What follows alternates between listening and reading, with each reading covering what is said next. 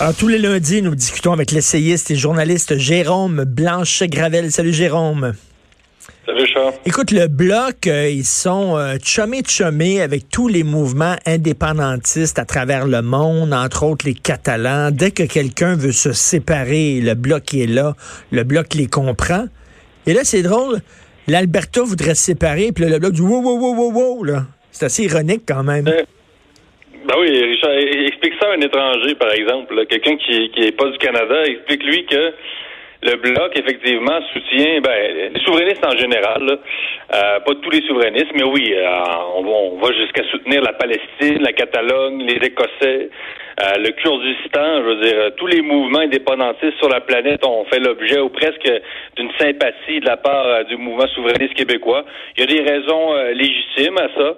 évidemment, des fois, on peut se poser la question si on connaît vraiment les contextes hein, politiques exacts dans lesquels ces, peuples-là se trouvent, mais c'est normal. Hein, c'est un esprit de famille, on peut dire, mais mais c'est ça. Explique ça à, quelqu'un qui vient pas du Canada, là, Richard, que nous, au Québec, les souverainistes, on supporte tous les mouvements indépendantistes dans le monde n'est pas un mouvement qui est à l'intérieur de, la propre fédération qu'on vise, dans, laquelle finalement on vise à, croître son, son autonomie.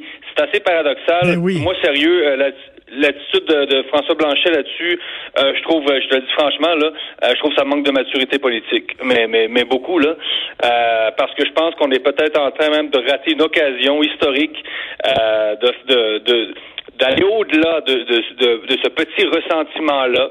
On va en parler euh, parce qu'évidemment, euh, ça ne veut pas dire que les Canadiens anglais nous ont toujours beaucoup aimés, mais euh, c'est une occasion d'aller de, de, faire fi de cette de cette petite chicane entre deux peuples du Canada pour, euh, si on faisait front commun avec les Albertains, finalement, on aurait peut-être des chances d'accroître euh, l'autonomie du Québec. Et euh, c'est probablement une occasion ratée pour une guerre là, entre, entre politiciens et aussi une espèce de guerre d'ego. Ben oui, parce qu'écoute, si on s'alliait avec l'Alberta, on pourrait réussir justement à transformer la fédération peut-être. Ben, ben, en fait, on le saura pas, c'est ça, c'est ça le drame. on aurait aimé ça le savoir. Donc euh, non, euh, et là, François Blanchet se défendra. Richard, il va dire non, non, j'ai pas dit que j'étais contre l'indépendance d'Alberta, mais évidemment, c'est ce que tout le monde comprend. Euh, on fait depuis le depuis le début, M. Blanchet nargue finalement Jason Kenney, le premier ministre d'Alberta, c'est à peu près ça.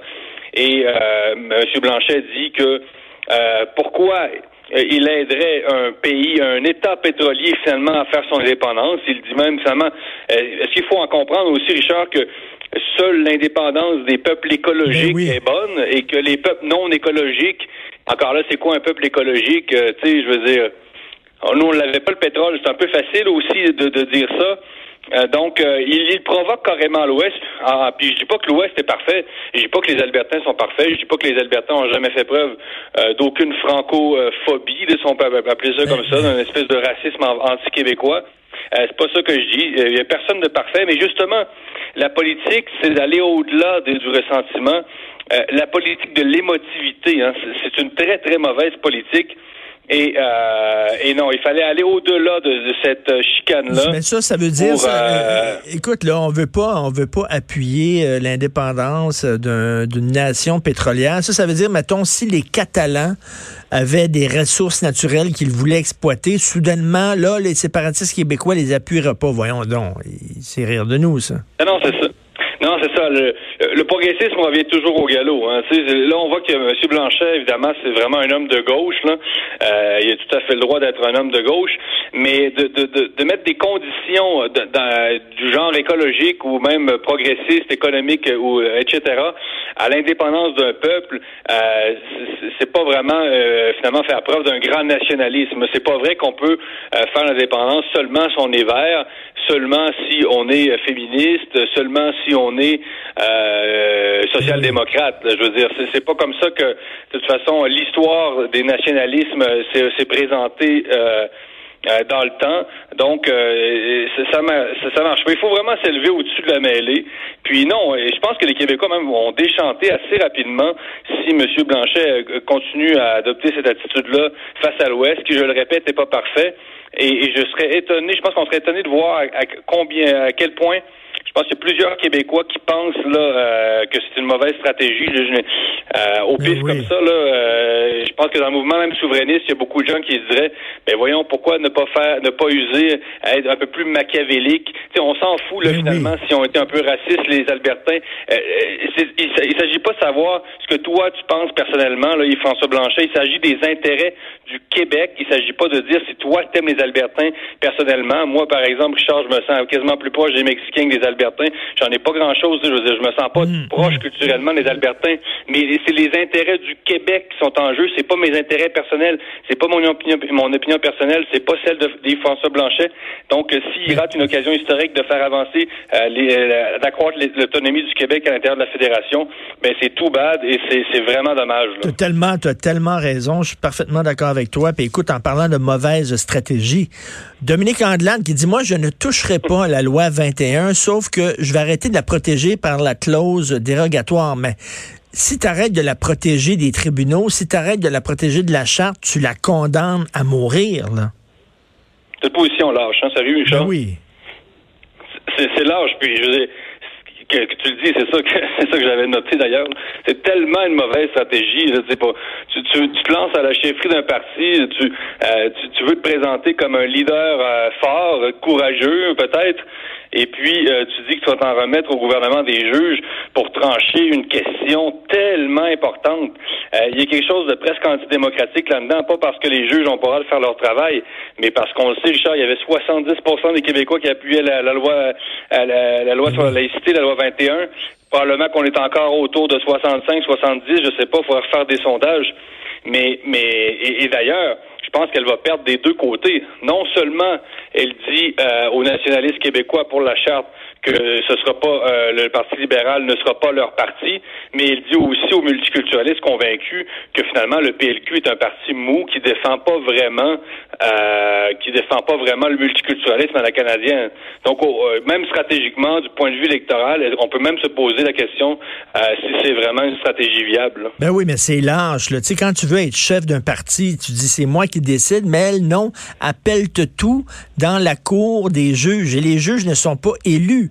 Fait que là, tu vas avoir des juges nommés, pas élus, qui vont scraper une loi qui a été votée et adoptée par un, gouvernement démocratiquement élu. Écoute, là. Oui, le but, c'est vraiment de ne pas se prononcer clairement sur euh, la question, un peu comme Justin Trudeau a fait au début euh, de la campagne fédérale. Finalement, il a fini par dire, Trudeau, euh, peut-être qu'il se l'est fait dire par ses, conseillers aussi, t'es mieux de, de, dire clairement que t'es pour que tu es, ben, contre la loi 21 plutôt que d'entretenir le flou ben parce que tu vas perdre sur les deux côtés. Donc ça, c'est pas une bonne stratégie. Il vaut mieux polariser finalement du point de vue très, très machiavélique. Là, il, vaut mieux polariser que de rester dans le flou parce que, comme je te dis, tu perds des deux bords. Donc, euh, non, mais sérieux, moi, ça me, ça me déçoit de Mme Anglade. Je, la pensais plus euh, plus d'attaque que ça. Tu sais, il y, a une couple de, mois, elle disait qu'elle voulait revenir au PLQ de Bourassa. Elle parlait d'une loi sur l'interculturalisme. Finalement, elle, était devancée par Catherine Fournier euh, sur cette loi-là à l'Assemblée nationale. Donc, on s'est dit... Puis tu sais, c'est une bonne madame. Là, je veux dire, je trouve qu'elle a de l'aplomb. Cette femme-là, c'est, elle, a des qualités. elle s'exprime bien. Euh, sérieusement, là. Et donc, ça, me déçoit parce que, je veux dire, euh, ça aurait été bien, là, non, non, c'est l'âge, c'est l'âge. Le, nationalisme au PLQ. Oui, elle veut pas trancher, elle veut rien savoir. Écoute, elle, tu veux euh, finalement nous parler d'un, ça, je sais pas, c'est quoi cette histoire un rituel de purification dans une classe en Colombie-Britannique? Ben oui, je sais pas si tu as vu, une controverse euh, sur cette question, euh, sur cette question, sur ce rituel, il y a une peine qui a été déposée à la Cour suprême euh, de la Colombie-Britannique. C'est dans une cour d'école, non, dans une classe d'école plutôt.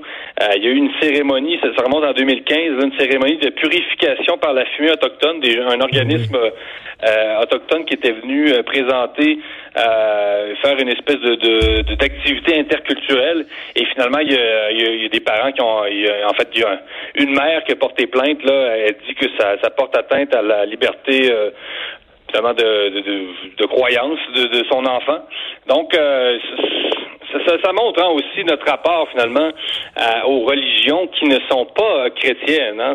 Est-ce qu'on accepterait, Richard, qu'un prêtre vienne lancer de l'eau bénite sur les murs de l'école pour venir bénir l'école? Écoute, non, mais c'est une très, bonne question. Est-ce qu'on accepterait, par exemple, que, que, que on, donne la communion, qu'on force des musulmans à prendre la communion?